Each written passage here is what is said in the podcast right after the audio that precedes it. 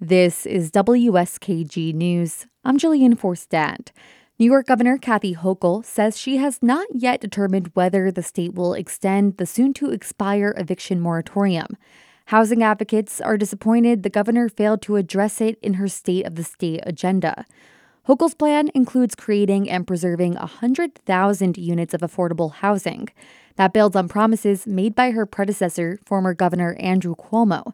But Hochul didn't announce any plans to address the hundreds of thousands of New Yorkers still behind on rent. I was truly appalled that there was no mention of filling that multi billion dollar hole. That's Shelly Nortz with the Coalition for the Homeless.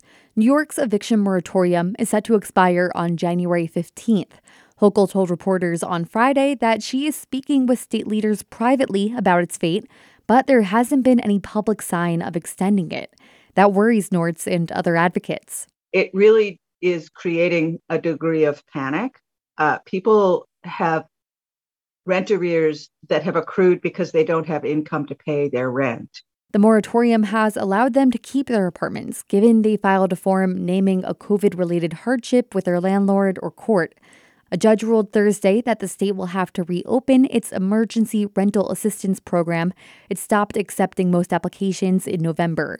Jillian Forstadt, WSKG News.